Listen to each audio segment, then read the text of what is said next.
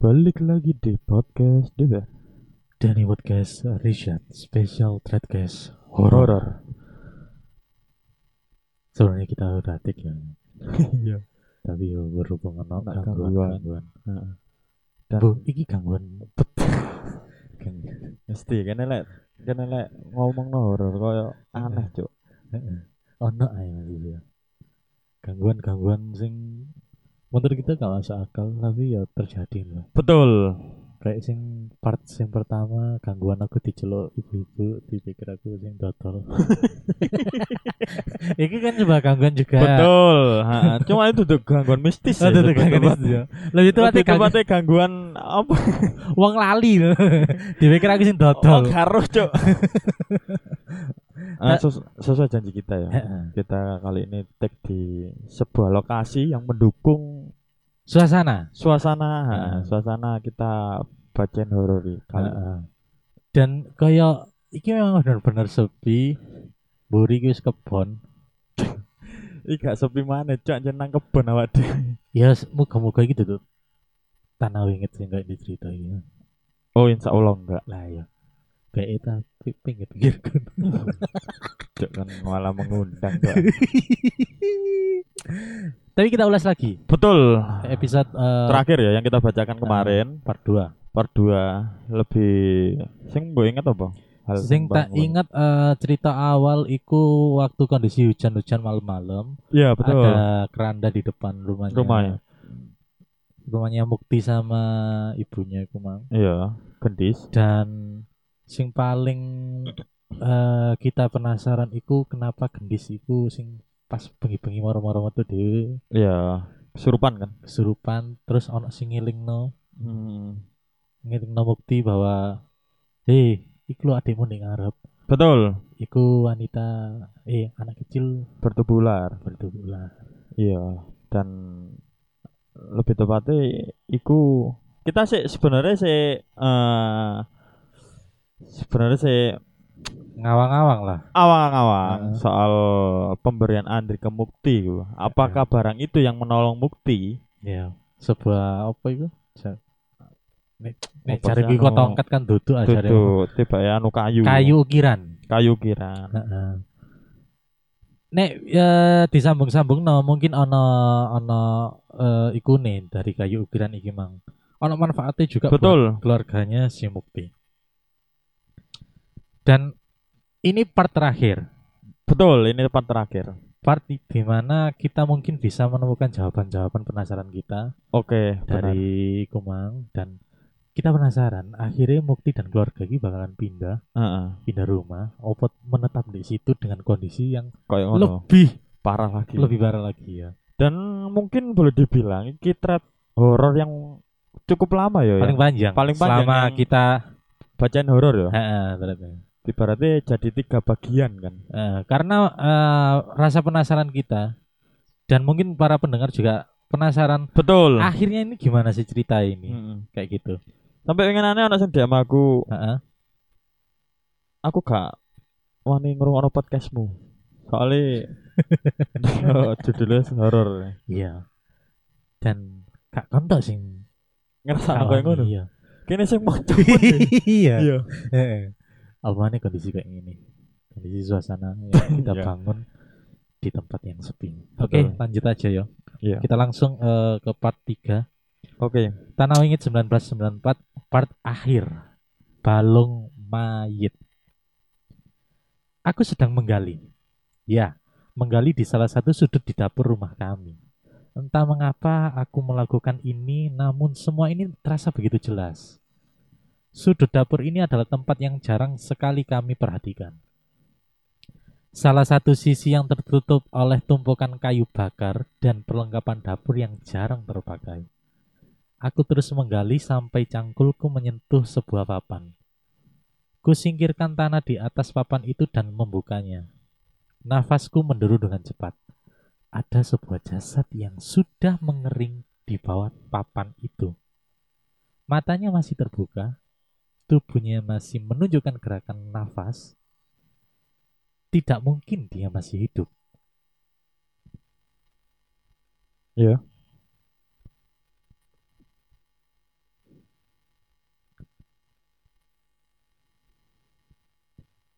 Cik, anjir kok hilang. Oke. Okay. Cik, lanjut mana ya. Aku ya gak apa-apa. Kayak gimana soalnya aku metu. Metu. Oke, oke, oke, lanjut lanjut. Ya semua kayak gitu kan tanda-tanda lagi ya. Iya. Tak lanjut lagi, tidak mungkin dia masih hidup. Kulitnya sudah terkelupas memamerkan dagingnya. Bahkan di bagian pipinya sudah terlihat tulangnya. Mayat itu terus bernafas semakin cepat dan menatap ke arahku. Jantungku berdegup semakin keras. Merasa ingin lari dari tempat ini, tapi makhluk itu mulai berusaha bergerak dan mendekatkan wajahnya padaku. Ibu, aku berteriak. Seketika aku tersadar di kamar dengan tubuh yang penuh keringat. Mimpi? Tapi mengapa rasanya begitu nyata? Tok tok tok tok. Bukti, bangun. Udah lewat maghrib nih. Terdengar suara ibu mengetuk pintu membangunkanku dan ia membuka pintu dan memastikan aku sudah terbangun. Mandi dulu, masih ada air, perintah ibu. Iya bu, sebentar. Jelasku dengan singkat. Aku masih mencoba mengatur nafasku yang masih terasa takut dengan mimpi tadi. Semoga saja mimpi itu bukan pertanda buruk. Aku pun mengambil handuk dan menuju kamar mandi di belakang rumah. Langit sudah gelap dan perasaanku masih tidak enak. Aku pun memutuskan untuk mandi dengan cepat. Dengan sisa air yang sedikit, aku menyiram tubuhku dan membersihkan badanku. Entah mengapa, aku merasa air yang kusiramkan begitu dingin. Aku pun menggigil, tidak seperti biasanya. Padahal aku juga cukup sering mandi di jam seperti ini. Dok, dok, dok, dok. Dok, dok, dok, dok. Tiba-tiba perhatianku teralih kepada suara dari luar. Suaranya seperti dinding kayu yang dipukul. Aku mengintip dari celah pintu yang terbuat dari seng sederhana dan mencari asal suara itu. Dok, dok, dok, dok. Suara itu terdengar lagi.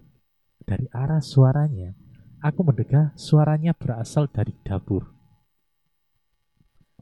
Aku mengira itu perbuatan ibu atau gendis dan menuntaskan mandiku. Tiba-tiba, suara itu terdengar lebih keras dan lebih cepat. Kali ini aku mulai merasa aneh. Aku pun kembali mengintip ke arah dapur dan kali ini aku melihat asal suara itu. Pocong. Kon kok Ini bukan lucu. suara paket, Cuk. Cok, ini horor. Masa wara-wara bukti terima paketan tekan Shopee. Tapi dari premis awal menunjukkan bahwa Mukti iki mang mimpi. Moro-moro menggali di sebuah pojokan dapur dan dhek ngimpi nek iku di pojokan dapur ono mayat. Betul. Tapi merasa mayat iku si urip ngono lho. Iya, iya, iya. Dan akhirnya pas waktu mandi ki mang dhek krungu suara-suara dan diintip Dendep. Tiba eh pocong. pocong. Oke, tak lanjut. Pocong itu melompat menabrakkan dirinya ke tembok dapur bahkan membentur-benturkan kepalanya. Ia berusaha untuk masuk, namun ada sesuatu yang menghalanginya. Aku menelan ludah melihat pemandangan mengerikan itu. Sialnya seolah mengetahui ada yang mengawasinya. Makhluk itu pun menoleh ke arahku dan menatapku dengan wajahnya yang sudah membusuk. Sontak aku pun mundur dari lubang pintu dengan rasa takut yang mulai menyelimuti tubuhku. Dari jauh mencoba mengawasi lubang pintu itu lagi. Berharap makhluk itu tidak menyadariku dan kali ini makhluk itu sudah tidak ada. Aku pun mengeringkan tubuhku dan segera mengenakan pakaian. Tapi saat itu samar-samar aku mencium bau amis dari arah belakang. Aku tidak berani menoleh seolah ada sosok yang begitu dekat berada di belakangku. Saat itu tidak ada lagi yang kupikirkan selain membuka pintu kamar mandi dan berlari secepat mungkin ke dalam rumah. Kenapa le? Kok ngos-ngosan gitu? Tanya ibu. Aku hanya menggelengkan dan buru-buru masuk ke kamar. Aku ingin bercerita tapi ada gendis di sana. Aku tidak ingin membuatnya takut. Setelah tenang, aku baru mulai tersadar. Cok, mau nanggen gini malah gak cocok lah. Malah gak cocok menurutmu. Alah gak cocok merinding kabeh, Cuk. Tapi memang jujur, iku memang aku mau awal-awal emang ya ngerasa merinding loh. Bukan kita buat-buat, tapi kayak Betul. suasana ini kon dewi ya rek. ya.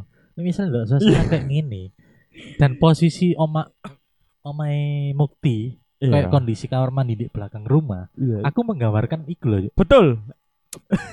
Feelingmu ambek pikiranku podo. Dan boleh dibilang kita pun dua kali take di luar yo. Heeh. Iku awak dhewe kan wis ngerasa koyo iya, Merinding. Iya, iya, mis merasa. ngerasa gak enak. Apa mana iku suasana kayak gini. Suasana kayak gini. Cuma iki ya sing menantang kita ya. Ya, ya semua kayak kan apa-apa lah. Betul. Oke, tak lanjut. Sisi tembok yang didatangi pocong itu di sebaliknya ada sudut yang ada di mimpiku. Di mana di mimpiku aku menemukan jasad mengerikan itu di sana. Dan benar, mimpi itu muncul berkali-kali di dalam tidurku. Suatu siang aku menghampiri ibu di dapur. Ia tengah sibuk menyalakan kompor untuk memasak. Aku yang penasaran mencoba mencari-cari sesuatu di sudut yang ada di mimpiku itu. Nyari apa le? Enggak bu, itu karo bingung. Menjawabnya, tapi aku tetap terus mencari di tempat yang jarang kami otak atik. Tak butuh waktu lama, aku menemukan lembaran pohon pisang yang di atasnya terdapat kembang sesajen, beberapa rempah bekas dibakar dan segenggam pasir. Angkrik, angkrik. Dari kondisinya, benda ini sepertinya masih belum terlalu lama. Ibu memasang sajen di sini, tanyaku. Mendengar ucapanku, ibu yang sedang sibuk segera meletakkan kayu bakarnya dan menoleh ke arahku. Sesajen. Ibu nggak pernah pasang sesajen, Le. Balas ibu. Coba lihat deh, Bu. Ibu pun menghampiriku, ia juga terlihat kaget saat melihat ada sesajen di sana. Terlebihnya, terlebih wujudnya tidak seperti sajian yang digunakan untuk ziarah atau untuk ruatan. Bukan ibu le, masa ada orang masuk ke rumah kita? Setelah memastikan tidak ada yang tahu tentang benda itu, aku pun mulai menceritakan mimpi-mimpiku pada ibu. Menurutnya, mungkin sebuah kebetulan aku menemukan sesaji itu di tempat yang sama dengan di mimpi.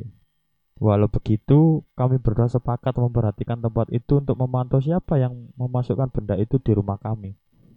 Suatu ketika, tak jauh dari hari kami menemukan sajian itu, ada kabar tentang warga desa yang kesurupan. Kami tidak sempat melihatnya, tapi saat aku dan ibu menanyakan kejadian itu, warga setempat menatap kami dengan aneh. Nggak apa-apa, sudah ditangani kok sama Pak Sartiman. Ucap warga tanpa menceritakan kepada kami lebih jauh. Kami merasa cukup aneh, tapi kami menganggap yang mereka lakukan adalah usaha untuk menutup aib orang yang kesurupan itu. Sampai suatu ketika, saat sedang berada di pasar, aku melihat seorang yang bertingkah cukup aneh. Ada seorang perempuan yang rambutnya berantakan, ia hanya berdiri di tengah keramaian sembari terus menatapi kami dengan muka yang celemotan dengan tanah. Beberapa kali ia menunjuk-nunjuk ke arah kami sembari tersenyum menyeringai dan mulut yang komat kamit. Awalnya aku tidak ingin menghiraukannya, tapi semakin lama suara itu semakin keras dan mengancam. Lungo, lungo saka omah kuwi. Yen rah ndang luwe siap-siap tak pateni. Ah, cuk merinding aku bangsa, bangsat. Lagi-lagi ya. eh sing waktu menemukan sesajen iku mang bukti Iya. kan cerita nang ibu ini masalah mimpi-mimpi sing bukti di temuan apa eh diketahui pocong ngono kuwi. Betul. lagi-lagi aku heran ambek keluarga iki kenapa kok bisa berpikiran positif oh mungkin itu kebetulan aja le mimpimu ya kan Iya, iya, iya. terus kayak sebenarnya hal-hal kayak gini kan harus mengganggu keluarga mereka. Betul. Yo bahkan dari part awal sampai akhir iki menur- menurutku pikiran ibu eh kenapa positif karena Nah. emang keadaan mereka yang koyo ngono iya dan eh, kejadian di rumah iku terutama sing dialami Mukti iku membuatnya nggak nyaman kan. Iya, Akhirnya ibu kaya memastikan wis timbangane lek mungkin, mungkin iki Hmm. menurutku timbangane anakku kepikiran sing wedi hal-hal kayak ngono. Wis baik jadian gua betulan. iya. Ya, Yo, ya kini ngerti lah bu. Tapi sampai ono uang wedok sing iki mang ngongkon ngale intine betul, ngusir lah. Heeh, ngusir. Nek luwe siap-siap tak pateni. Tadi nek misalnya kon gak nang ngali-ngali, intine yo nang nang dipateni bakalan kayak ngono. Iya, Tak lanjut ya. oke. Perempuan itu mengulangnya berkali-kali hingga akhirnya orang-orang tahu bahwa perempuan itu kesurupan. Beberapa pria datang menghampirinya untuk memberi pertolongan. Dan tukang ojek segera memanggil Pak Sartiman. BTW Pak Sartiman ini kayak paranormal di desa Betul, Bungo betul, mungkin betul. ya. Jadi Oh. KBKB nang Pak Sartiman. Mungkin ngurus BPJS sisa kayaknya. Apa awakmu kate nggak KTP ya? Serba bisa kayak Pak Sartiman. Perempuan itu meronta-ronta hingga empat orang pria pun kesulitan membawanya ke pinggir. Aku dan ibu penasaran dengan ia yang terus mengawasi kami. Lu kowe, lemah kui duduk panggonanmu. Teriaknya lagi saat kami mendekat. Ternyata benar, yang dimaksud orang itu adalah kami. Ya, tapi aku heran, mengapa warga sekitar tidak heran dengan tingkah orang yang kesurupan itu? Setelah Pak Sartiman datang, ia pun segera menenangkan orang yang kesurupan itu dengan membacakan doa di samping telinganya. Perempuan itu tentu saja melawan. Namun saat Pak Sartiman meletakkan tangannya di kepala perempuan itu, ia pun menjadi tenang dan kehilangan kesadaran. Kalian sudah mendengar apa yang diucapkan setan itu? Tanya Pak Sartiman. Iya Pak, apa benar yang mereka mengincar kami? Pak Sartiman pun meminta kami untuk tenang dan membicarakan ini di tempat lain. Setelah warga mengevakuasi perempuan itu dan mengembalikan ke keluarganya, Pak Sartiman mengajak kami ke kedai kopi di pasar untuk menjauh dari keramaian. Pak Sartiman pengen healing mungkin.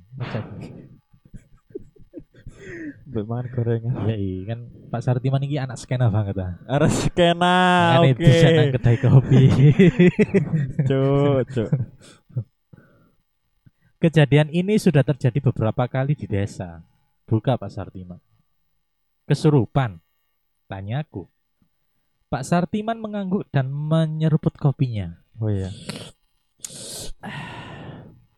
Gak ono dikata menyeruput kopi loh, bro. Iya, iya. Biar kita tenang lah. Ia akhirnya menceritakan bahwa sebenarnya orang-orang yang kesurupan itu meneriakkan hal yang sama. Setan itu meminta warga desa mengusir orang yang tinggal di rumah yang kami tinggali. Warga desa sudah tahu, tapi mereka merasa tidak punya hak untuk mengusir kami. Jelas, Pak. Kami kan nggak salah apa-apa. Kenapa sampai diusir? Ibu membela diri. Tenang dulu, Bu Lastri. Oleh karena itulah warga desa memilih diam. Tapi kalau memang sampai mengancam nyawa, saran saya lebih baik ibu pindah. Jelas Pak Sartiman. Mendengarkan ucapan itu, wajah ibu kembali merenung. Aku jelas mengerti perasaan ibu. Pak Sartiman tahu mengapa kami sampai diminta pergi oleh setan-setan itu? Tanyaku. Sayangnya Pak Sartiman menggeleng. Ia harus mencari tahu lebih lanjut untuk mengetahui hal itu. Sampaikan kepada warga, Pak. Mohon maaf, kami belum bisa pindah. Jangankan untuk pindah. Bahkan uang untuk makan beberapa hari ke depan saja, saya masih cemas. Balas ibu. Pak Sartiman mengerti dan menurutnya warga juga harusnya mengerti. Tapi ia mengatakan seandainya dirinya dan warga bisa mendapatkan solusi untuk tempat tinggal kami, mereka harap kami mau menurut dengan mereka. Ibu pun menjawab hal itu bisa dibicarakan lebih lanjut. Nyatanya, tinggal di rumah itu juga bukan hal yang baik untuk kami. Sepanjang perjalanan ke rumah, aku tidak ingin bertanya kepada ibu. Aku yakin kejadian tadi sudah memberi cukup banyak tekanan kepadanya. Aku hanya mengajak gendis bermain sekaligus mencari tanaman-tanaman di pinggir jalan yang menarik perhatiannya. Sesampainya di rumah, aku pun penasaran dengan sesajen yang ada di dapur. Aku pun mengeceknya bersama ibu dan menemukan sesajennya sudah diganti dengan yang baru. Sekarang kami yakin memang ada orang lain yang masuk ke rumah kami. Sayangnya, beberapa kali kami mencoba mengawasi dan mencoba menjebak. Kami tidak menemukan siapa pun memasuki rumah. Tapi anehnya, setiap beberapa hari sesajen itu sudah terganti dengan yang baru. Jadi kayak sesajen itu memang balik-balik ganti tiap Betul. hari, tiap hari apa ngono.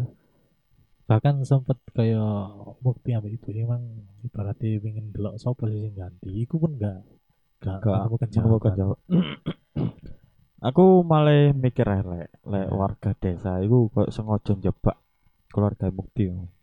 Karena Lah menurutku karena gara-gara omahku wingit tanah iku sing dipanggoni keluarga wingit ya akhirnya seolah-olah warga iku kaya ah wis dikek sajen ae lah paling enggak oh, Cek. iya. Cinta. ya mungkin nah cinta ngalih entah sajen kan sebenarnya ya ngundang setan juga kan Bener. lah itu kan ya iso masuk akal Ibaratnya kan kayak panganan. nang. betul kayak panganan kan nang wong makhluk makhluk ngono iku Emang kan gak ada kembang-kembang sih ya. gak ono mek tahu sih Tahu berontak masa Arab sih? Gak Arab kan ya kira-kira. Arab Da- tapi eh ono ono ono bener juga nih misalnya sisi negatifnya warga iki mang pengen dang-dang eh ibaratnya masangi lah iya. Karena kejadian kesurupan-kesurupan itu wis nang warga-warga. Mungkin warga-warga juga kurang tenang. Betul khawatir lah. iya khawatir akan eh nek misalnya terus-terusan di gunung bakalan ngincer warga-warga liane betul. Tak lanjut ya? Boleh. Akhirnya aku memutuskan untuk nekat dan sejen itu di luar dan memendamnya di galian sampah. Sayangnya seperti itu bukanlah keputusan yang tepat. Malam sesuatu yang aneh terjadi suara aneh memecah keningan malam yang bertahan sejak tadi Aku dan ibu terbangun dengan suara yang lebih mirip seperti suara raung tangis hewan liar. Tidak ada sepatah kata pun bertukar antara aku dan ibu di sisa malam itu. Kami saling memberanikan diri untuk mencari asal suara itu. Satu hal yang tidak kami sangka, akar suara itu berpangkal dari dapur. Dari sudut tempat sajian itu sebelumnya berada. Saat itu aku mulai merasa sudah melakukan sebuah kesalahan. Tidak ada satupun dari kami yang berani mendekat sementara suara itu juga enggan untuk berhenti. Yang terjadi, ibu hanya memintaku untuk tidur dalam satu kamar bersama dengan gendis untuk saling menjaga. Kesal, sedih, atau marah, aku mendengar emosi dari suara yang terus membuatku merinding itu. Sulit untukku memejamkan mata hingga malam bertemu batasnya dan ayam berkokok menyambutnya. Barulah suara itu menghilang dan aku mampu tertidur. Walau kejadian semalam membuat aku dan ibu takut, tapi siang harinya kami sudah melupakan begitu saja. Saat ini kami sed- memang sudah sering merasakan dan melihat hal-hal aneh walau hanya sekelebat. Jadi kejadian semalam hanya kami anggap sebagai salah satu kejadian serupa saja. Tapi malam setelahnya terjadi hal yang tidak kami sangka saat itu kami sudah sampai tidur lelap menjelang tengah malam tidurku terganggu dengan suara-suara dari berbagai sisi rumah. Aku semakin curiga dengan bayang-bayang yang melintas dari balik jendela. Aku ingin menyalakan lampu, tapi aku ragu dan memilih untuk menghampiri ibu dan gendis di kamarnya. Tapi tanpa kusangka, ibu sudah memeluk gendis di bawah kasur sembari memberi isyarat padaku agar tidak berisik. Aku pun menghampiri ibu dan itu duduk di bawah bersama dengan ibu. Aku tahu ia bersembunyi dari sesuatu. Uang-uang kuwi tenan Arab nggawe perkara, pateni wae. Terdengar suara serak seseorang dari luar jendela kamar ibu. Orang itu tidak sendiri. Ada beberapa langkah yang mengelilingi tempat ini bersamanya.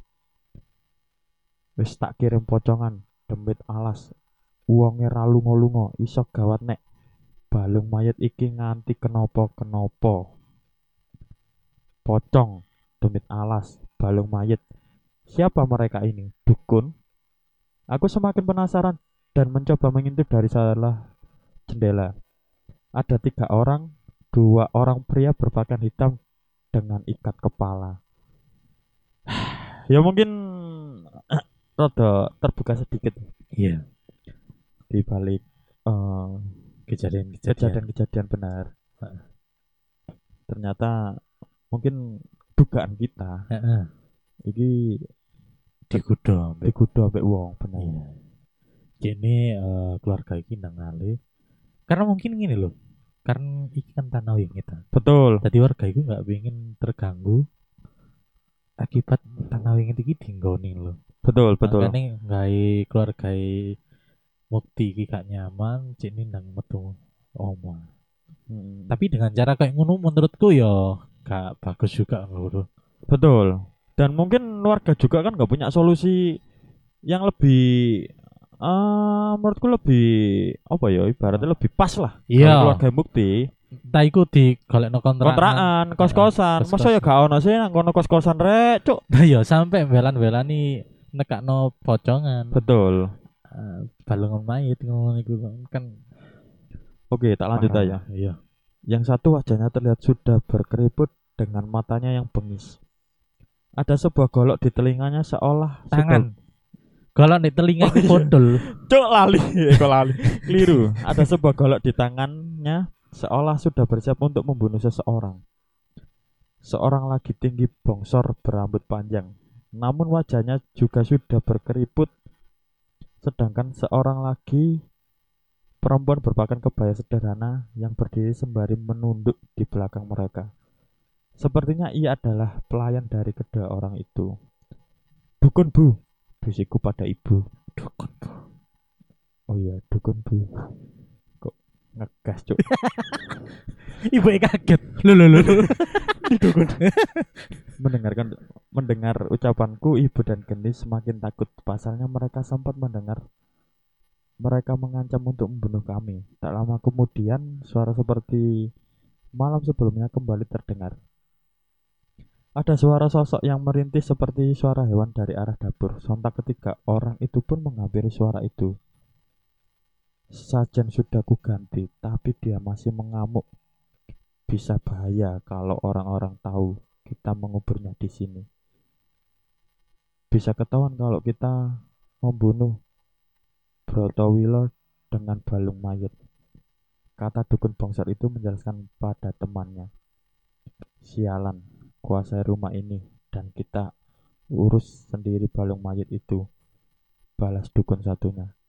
Lantas perempuan dan bocah itu bunuh.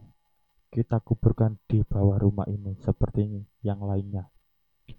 Ucap orang itu dengan tenangnya. Jancuk merinding aku. Mendengarkan pernyataan itu seketika keringat dingin bercucuran dari tengguk kami.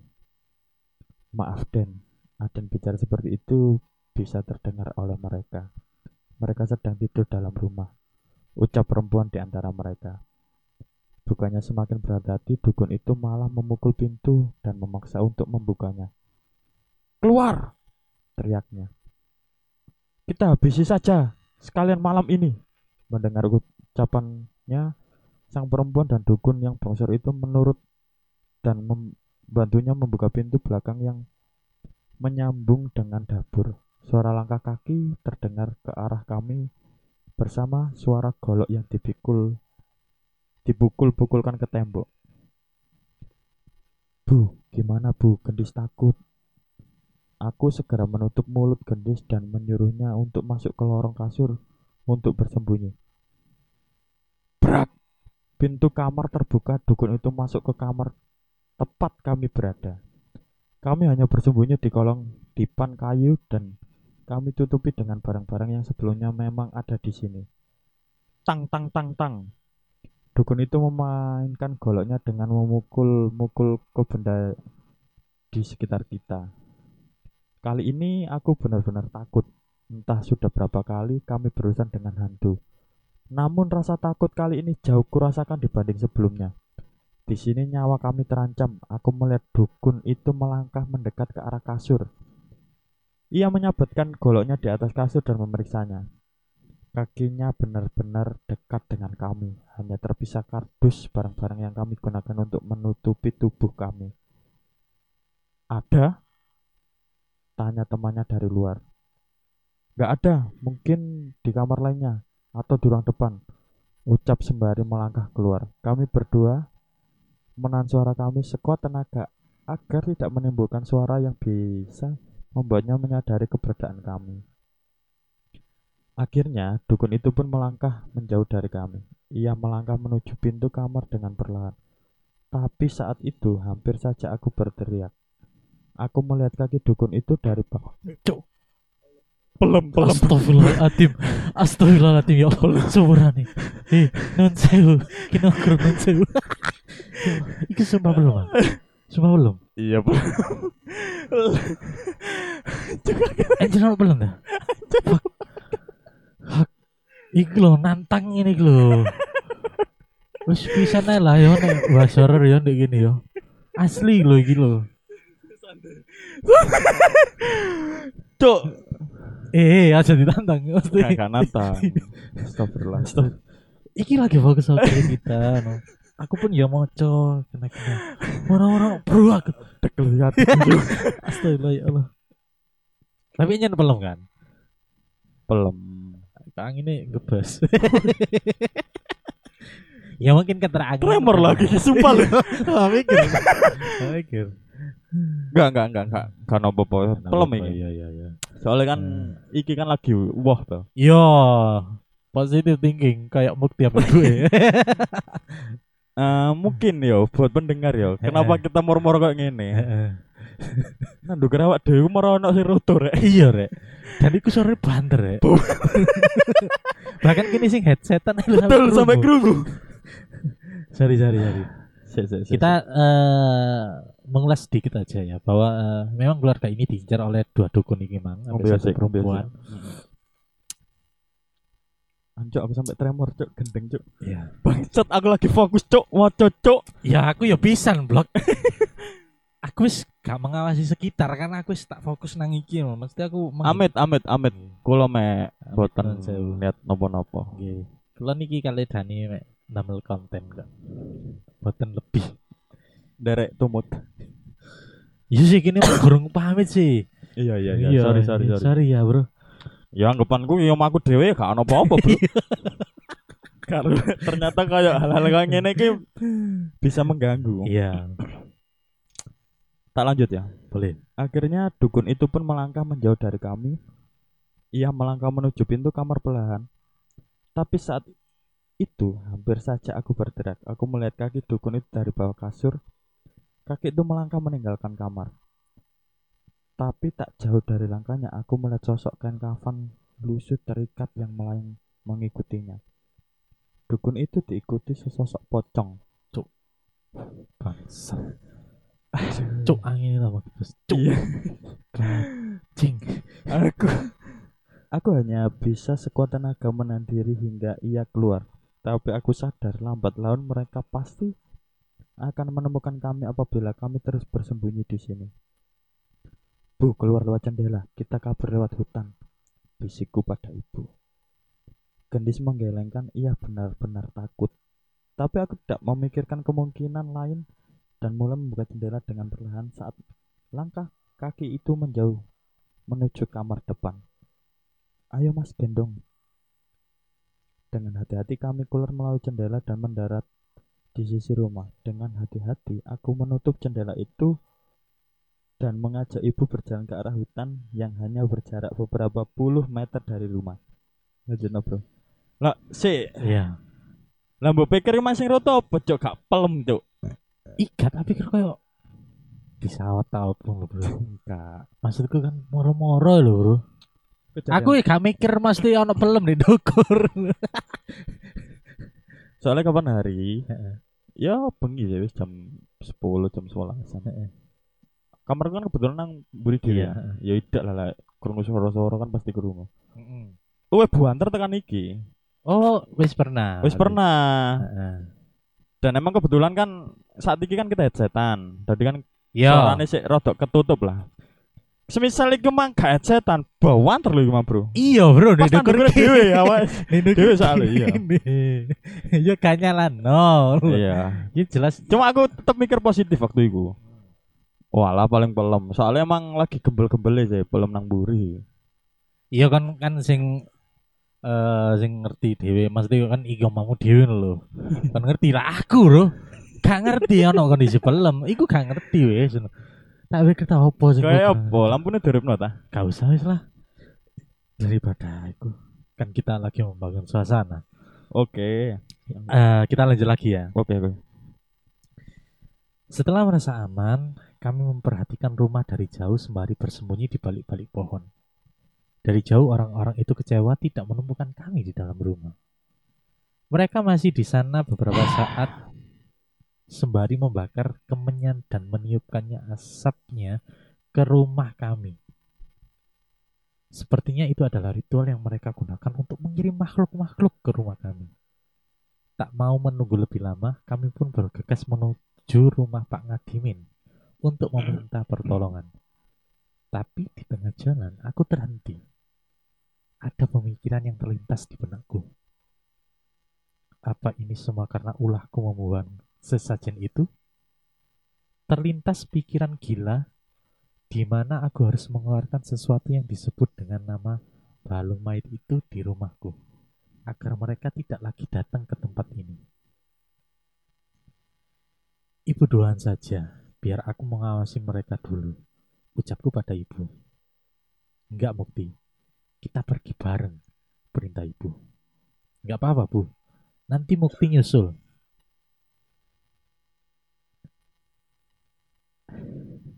Enggak, Apa? Apa? karena ada suara-suara watu. Iya ya. Nah, tak pikir MS main lah. Tak lanjut ya. Aku tahu ibu pasti tidak akan mengizinkan walau berdebat semalaman. Dari jauh aku memastikan ibu melanjutkan perjalanan ke rumah Pak Ngadimin. Setelah yakin ibu pergi, aku pun kembali untuk mengawasi rumah dari balik hutan. Saat itu, salah seorang dukun yang bongsor itu tengah mengubur beberapa benda di halaman rumah dan pergi setelahnya. Setelah merasa keadaan mulai aman, aku pun melangkah kembali menyelinap ke dalam rumah. Gelap. Aku mencoba menyalakan lampu, tapi tidak bisa. Sepertinya dukun-dukun itu juga memutus kabel listrik menuju ke rumahku. Suasana rumah ini benar-benar berbeda dibanding sebelumnya. Aku pun mencari senter dan menyalakan lampu minyak untuk menerangi ruangan. Saat ada di dalam rumah, aku merasa ada yang aneh. Aku merasa ada yang memandangi di rumah ini dari luar. Ada makhluk hitam besar berdiri memandangi rumah ini dari halaman rumah. Aku mengingat itu adalah tempat di mana dukun itu mengubur sesuatu. Aku menjauh dari jendela, berharap makhluk itu tidak melihatku. Tapi dari sisi halaman lain, perlahan muncul pocong yang melihat seperti dulu saat kami lihat dari jauh. pocong sing di Roma ini kan ya Iku. Aku memastikan hari ini bukanlah Jumat Kliwon dan Sabtu Pahing. Tapi mengapa pocong itu juga ikut muncul? Kali ini aku benar-benar takut. Aku tak mungkin keluar lagi dengan keberadaan makhluk itu di luar rumah. Aku pun melangkah semakin ke dalam rumah menjauhi mereka dan menuju ke dapur. Aku meyakinkan diri sekali lagi apakah akan menggali sudut itu atau tidak.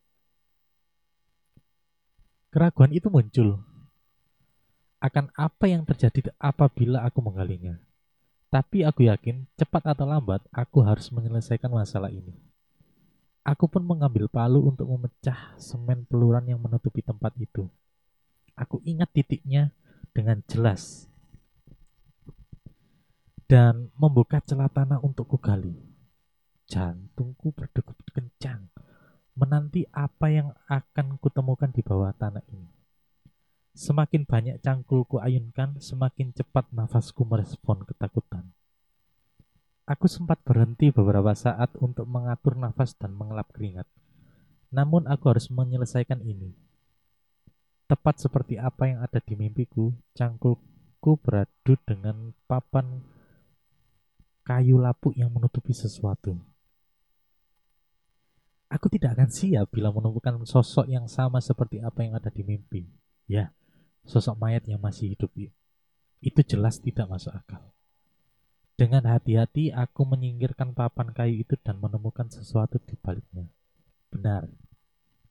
Di bawah rumah kami terkubur tersosok mayat. Tidak persis seperti dengan yang terlihat di mimpiku, mayat ini tidak membusuk dan kering seperti mumi. Sebagian si cuk lapo kan delok rono blok Gak bangsat aku yo.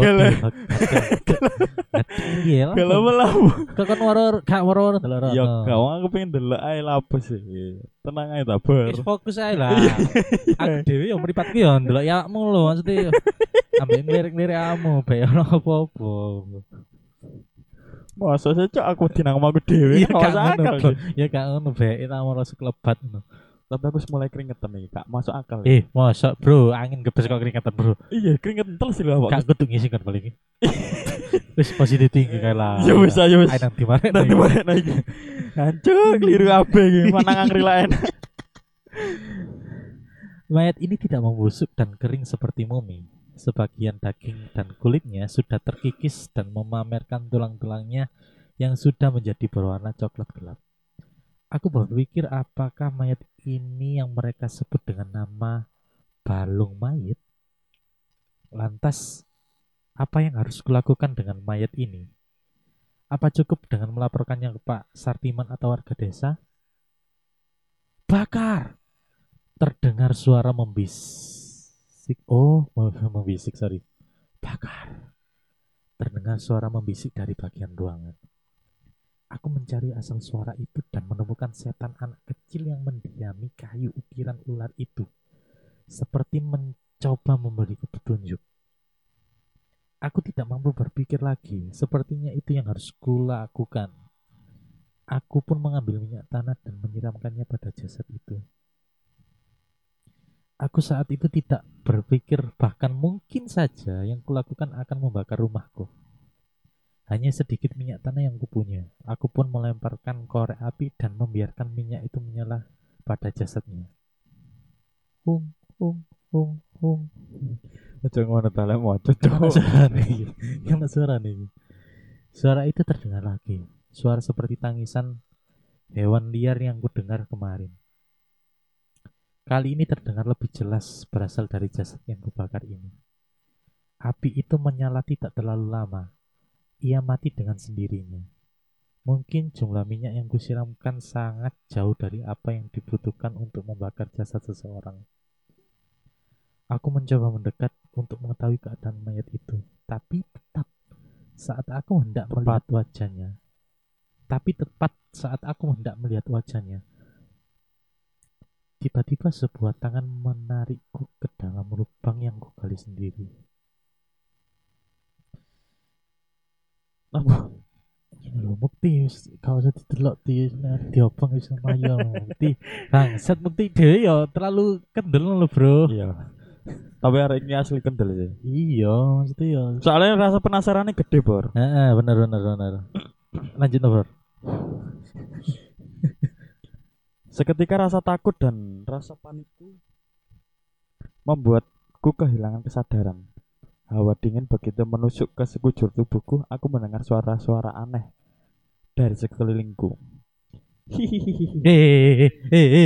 Kak, ngono. Yo, Masuk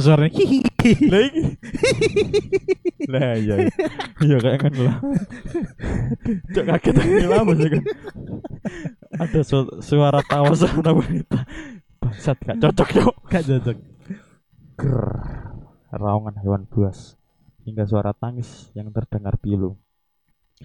Aku pun membuka mata dan mendapati diriku berada di tempat berbeda di sekitarku terlihat pepohonan rimbun dengan kabut tebal. Aku menyadari bahwa tubuhku terbaring di sebuah benda yang tertutup oleh ikatan bambu-bambu. Aku memperhatikan semuanya dan menyimpulkan saat ini aku sedang berada di dalam sebuah keranda. Wis gak tak waca ya. Gak usah diwaca. Iya. Di tengah kebingunganku tiba-tiba terlihat sosok wanita berwajah rusak melayang mendekat ke arahku. Ia melayang dengan baju putihnya yang lusuh berkibar dengan noda darah. Ia mendekat dan matanya terus menuju ke arahku.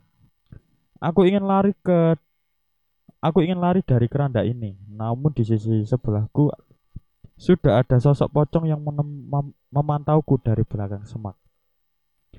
Tolong, tolong ibu! Teriakku mencari pertolongan siapa pun yang mungkin bisa mendengar. Sayangnya tidak ada tanda-tanda manusia lain di hutan ini. Tangan kuntilanak itu merabah keranda dan mencoba menggapaiku. Namun hanya jari-jari pucatnya yang bisa masuk dan mencobanya menyentuhku. Pergi, pergi. Aku menangis sejadi-jadinya meratapi kejadian ini. Namun bukannya pergi semakin lama malah semakin banyak makhluk yang berkumpul di sekitarku. Saat melihat ke atas, seorang kakek dengan satu kaki tengah menatapku dari atas pohon dengan sebelah matanya yang bolong. Dari arah bawah, ada wanita tanpa kaki yang menyeret tubuhnya mendekat ke arahku. Aku hanya bisa menangis sembari membaca doa-doa yang ku bisa. Aku ingin menarik nafas dalam-dalamnya, namun aku sendiri tidak bisa mendengarkan nafasku. Setelah cukup lama aku bertahan dalam keadaan ini, tiba-tiba sayap terdengar suara doa-doa yang dibacakan oleh banyak dari salah satu sudut hutan. Perlahan satu persatu makhluk itu pun meninggal meninggalkanku dan menjauh. Memastikan tidak ada makhluk lagi di dekatku, aku berpikir untuk memaksa keluar dari keranda ini. Aku mencari ikatan di salah satu sisi keranda dan ingin mencoba membukanya, tapi tiba-tiba da- dari jauh terlihat sosok nenek yang menatapku. Itu adalah nenek berambut putih yang pernah kulihat di rumah. Ia hanya menatapku dan menggeleng seolah memberi isyarat. Apa artinya aku tidak boleh keluar dari keranda ini? Bagaimana nanti hal buruk terjadi, aku memilih tetap berada di keranda ini tanpa mengetahui apa yang akan terjadi.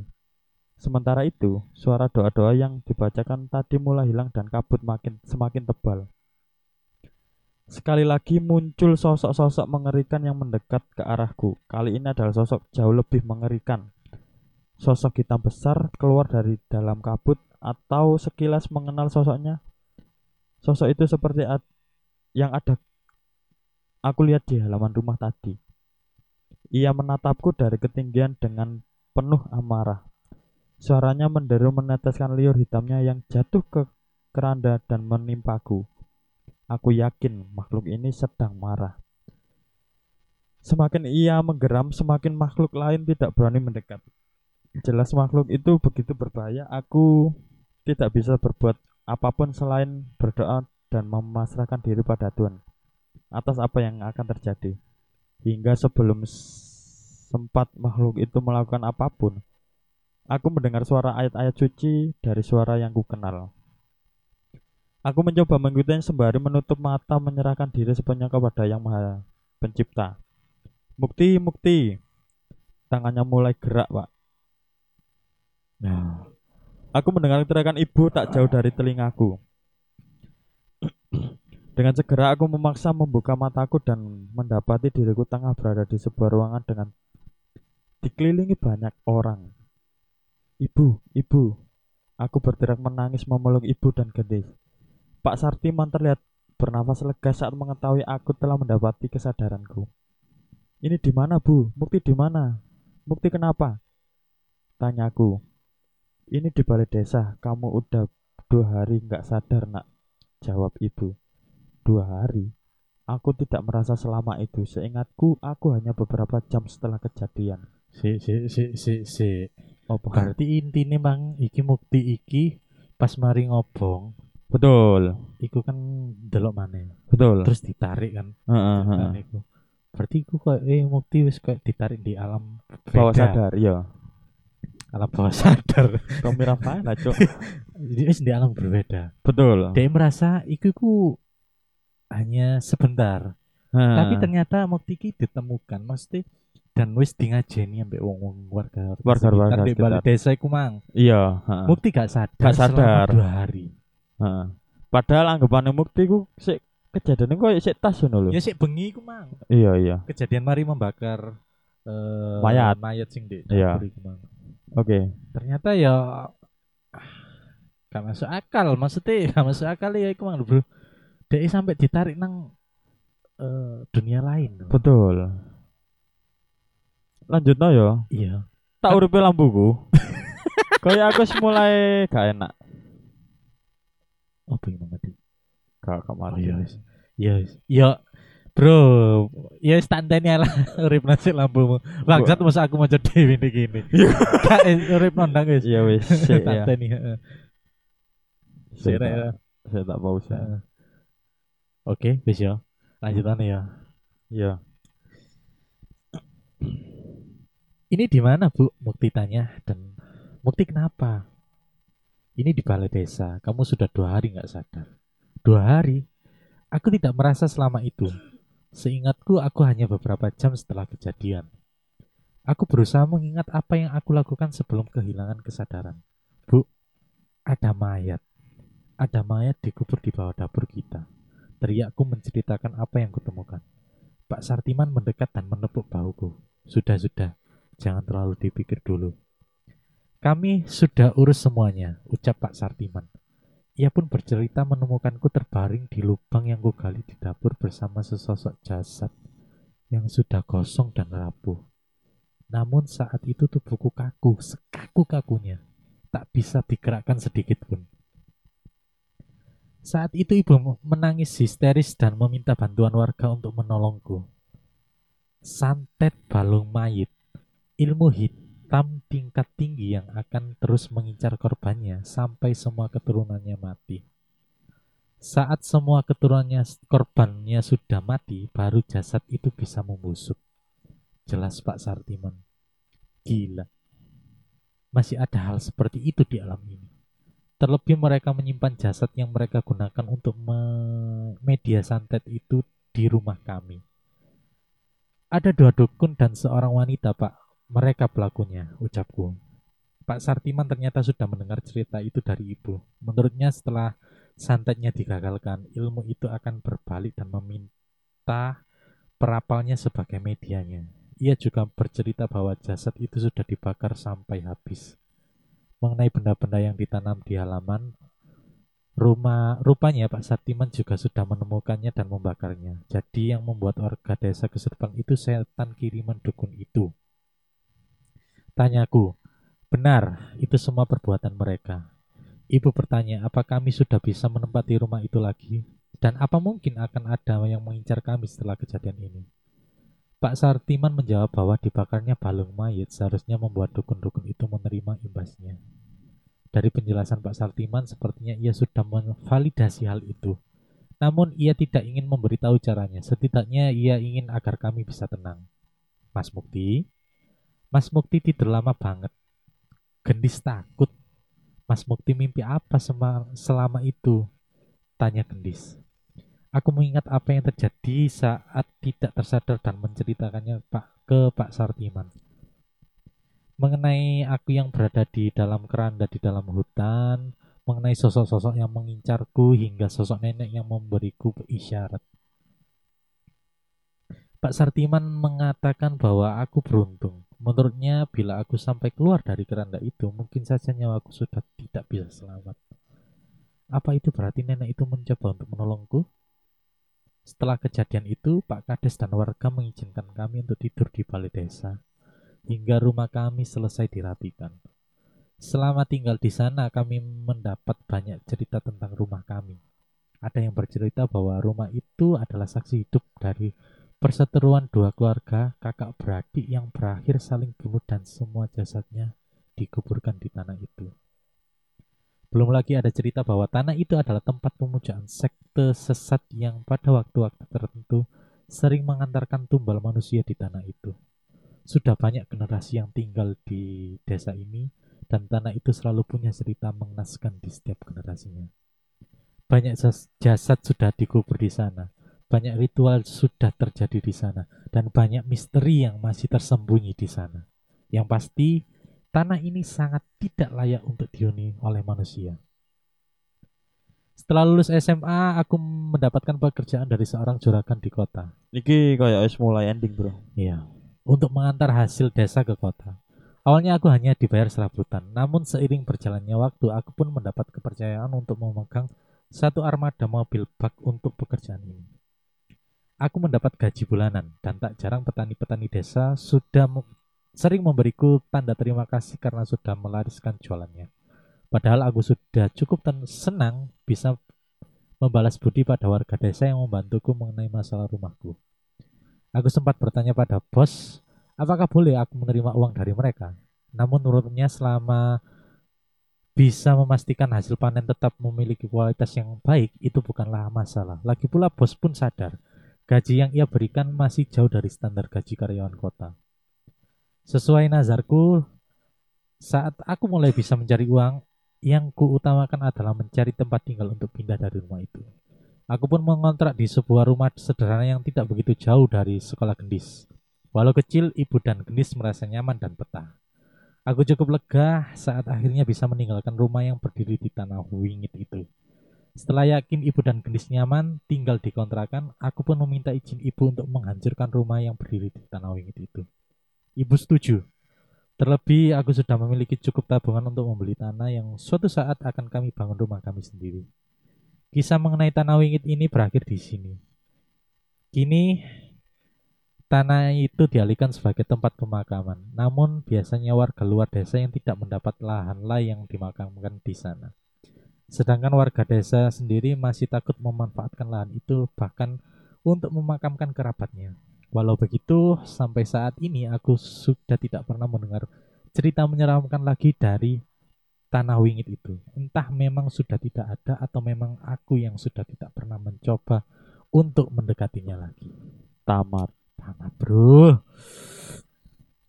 Akhirnya kisah ini selesai juga. Mohon maaf bila menunggu cukup lama untuk update-nya. Semoga kisah ini diambil positifnya dan dibuang negatifnya. Mimin harap teman-teman bersedia untuk sekedar retweet dan like supaya thread ini bisa semakin ramai. Thank you. Ya, eh, pada intinya Tepat jam 9 malam eh, udah nunjukkan 57 menit Ya kita ya. bahas thread akhir ini. eh, akhir kali cerita ternyata tanah tanah wingit ini bukan dari bekas kuburan ternyata. Aku Betul. mikir awalnya ini oh tanah ini bekas kuburan sing di- didirikan rumah. Ternyata tanah ini ku tanah eh, ibaratnya gawe menanam hal-hal mistis, gawe gon-gon sing Iya, betul. Apa ya? eh, Ya golek ilmu lah. golek ilmu. Jadi nggak heran kenapa kok banyak-banyak eh, makhluk-makhluk gaib sing di gitu karena memang di situ ya tempat pemujaan sekte-sekte gimana. Iya, ya. Kan ngerti nggak sesuai omonganku. Heeh. Di eh thread sing kedua, Iya. aku kan sempet ngomong nawa mulai thread iki ku koyo aku bayang no omah iki koyo nang pengabdi setan Iya iya iya. iya. nang tengah hutan ijen dan atau toko omahe tonggo-tonggo dan akhirnya kan emang salah satu keluarga itu kan oh, anu sekte kan Iya. ibu eh lebih tepatnya ya wis aku bayang no keadaan omahe mukti ku kayak ngono. Hampir-hampir seperti itu. betul. Dan alhamdulillah ya, kayak keluarga yang mukti sampai ibu dan gendis itu memang ya maksudnya sih iso diselamatkan. betul. Karena yang mengincar itu sebenarnya bukan makhluk halusnya tapi dukun-dukun dukun-dukun iya. masangi eh ojo sampai oma iki ditinggali wong cek ini iso apa ya dukun-dukun iki mang cek ini iso golek ilmu maneng lho intinya kayak ngono sih nek. Intinya, iya, iya, nangkep lho ya makanya digawe setidak nyaman mungkin keluarga yang mukti Iya. dikirimi eh santet setan-setan garakno cek ini cek gak nyaman. Ini gak nyaman cek nang metu. Betul ya intinya panggon. Omah iki kan asli kate didadekno koyo panggon. Ya mah lho sing omah sing sekirane gawe tempat. panggon-panggon wong-wong ngono kan. Makhluk halus dan lain sebagainya intinya gawe ilmu lah kayak gitu. Ya semoga ya kalau kejadian-kejadian iki nang keluarga kalian-kalian. betul Jadi nek misalnya terutama nang awak dhewe yo Iya. kondisi uang sangat mencekam cuk Cuk. sampai memutuskan untuk menyalakan lampu. lampu. Padahal dari awal kita PDW tempat ini ya lampu nih. Sini sampai saking gak kuat ya aku bro Saya nggak kuat ya. Kon dhewe gak kuat iki. Yo mamu dhewe lho padahal. Betul. ya gara-gara polam cebloke wanges. Wis mulai ambiar kita. Mulai gak fokus, Cok. Mulai gak haus, mulai pengen dang-dang dimarekno trete iki dan akhirnya kita menemukan jawaban. Betul. Bahwa sebenarnya keluarga Mukti banyak yang membantu. Dari nenek-nenek iku mang. Terus anone Andri. Andri kawanane Andri itu Betul. yang membantu mesti menjaga aja sampai keluarga iki dadi korban tumbale dukun-dukun Iya. Ya berarti mungkin eh, boleh dibilang apa yang kamu tanam itu yang bakal kamu tuai kan. bener Keluarga Bener. Mukti kan wis berarti keluarga apik iya dan gak Nanti-nanti- mengganggu dan enggak mengganggu dan nanti-nanti ya pasti ono sing nulung Hmm. akhirnya kan. Yes. Ya wis diakhiri ya. iya bro Sak jam yuk. saja mas gak masalah lah mungkin uh, thread iki ya buat teman-teman jangan lupa untuk ngefollow twitternya @baca_horor Baca horor benar. karena di situ eh, tempatnya thread-thread Horor. horor yang menarik untuk dibaca Betul. banyak thread-thread horor yang ada di situ dan kita mencuplik podcast kita ini dari Baca horor. at baca horor ini. Hmm. Terima kasih buat at baca horor sudah menyediakan cerita yang begitu menyeramkan. Iya menurut kita. eh, menurut kita harus menyeramkan banget ini. Dan eh, terima kasih juga buat teman-teman yang setia menunggu kehadiran Threadcast ini Betul. dan menunggu dan mendengarkan sampai akhir episode kali ini. episode Tanah Wingit. Tanah wingit. Ya. Betul. Yes, diakhiri ya. Ya wis lah. Kita sudah mulai merasa tidak nyaman.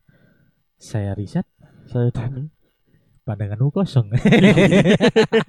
Sampai jumpa. Cuma- cuma-